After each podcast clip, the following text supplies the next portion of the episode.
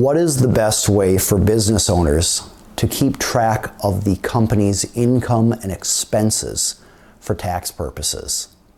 I'm Aaron Hall. You can learn more about me at aaronhall.com. And please see the disclaimer below this video. As a business owner, you know that it can, the income and expenses can very quickly get out of control as you start having receipts and invoices and credit card transactions. Business owners often ask, what's the best way to track this?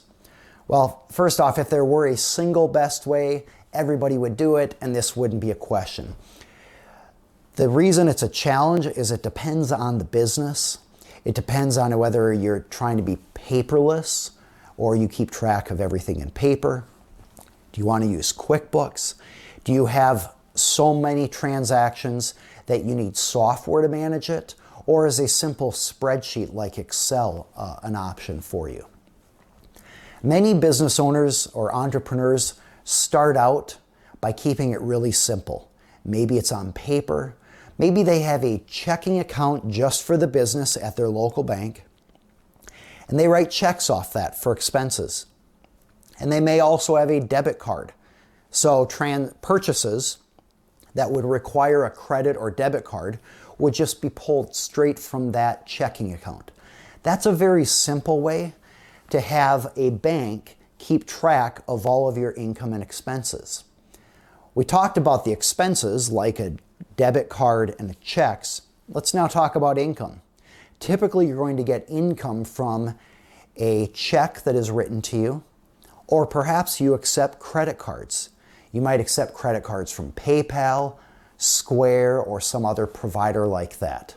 Perhaps you have a, an online storefront, uh, an e commerce store, and that particular software is tied to a particular credit card uh, merchant company. That might be an example, but typically that comes in to your checking account.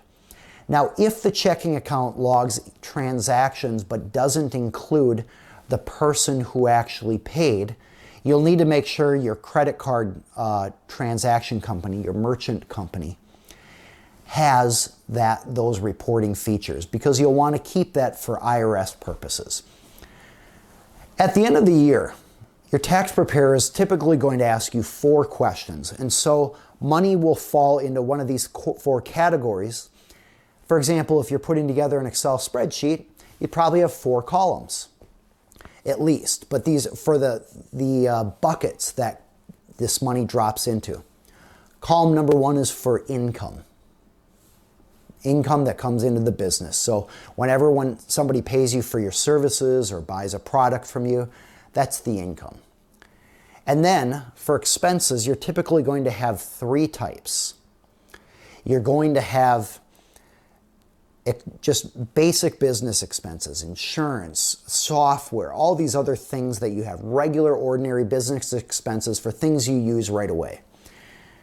Next, you'll probably have a category for um, money that is used to purchase items, larger items that last multiple years, and those might need to be amortized. And then finally, in this fourth bucket, you're going to have meals and entertainment. Uh, or perhaps other expenses that are not deductible. It used to be that meals and entertainment were deductible, but starting in 2018, they're not. There are plenty of other articles and videos online that talk about that. I suppose there is one other category, and that is profit. At the end of the year, or maybe throughout the year, you might be pulling profit out of the business. And so that you might call that an expense. It's typically called a profit distribution. But that profit is going to go to you, and that then will be subject to income tax on your tax return. So there you have it. That's a simple way to keep track of a very small business in a checking account and with a credit card merchant company. As you grow, typically bookkeepers are going to want to see software like Xero, X E R O, or QuickBooks Online is probably the most popular one out there. Often, if you use an accountant or bookkeeper, they're going to have their preference regarding which you use. And from my experience, uh, QuickBooks Online tends to be the most popular. Everybody has their favorite software, but as you grow, that's typically going to be the direction you go. Unless you have some proprietary accounting software for your industry or that ties in with your other back end software. To learn more, feel free to check out my other videos or visit aaronhall.com.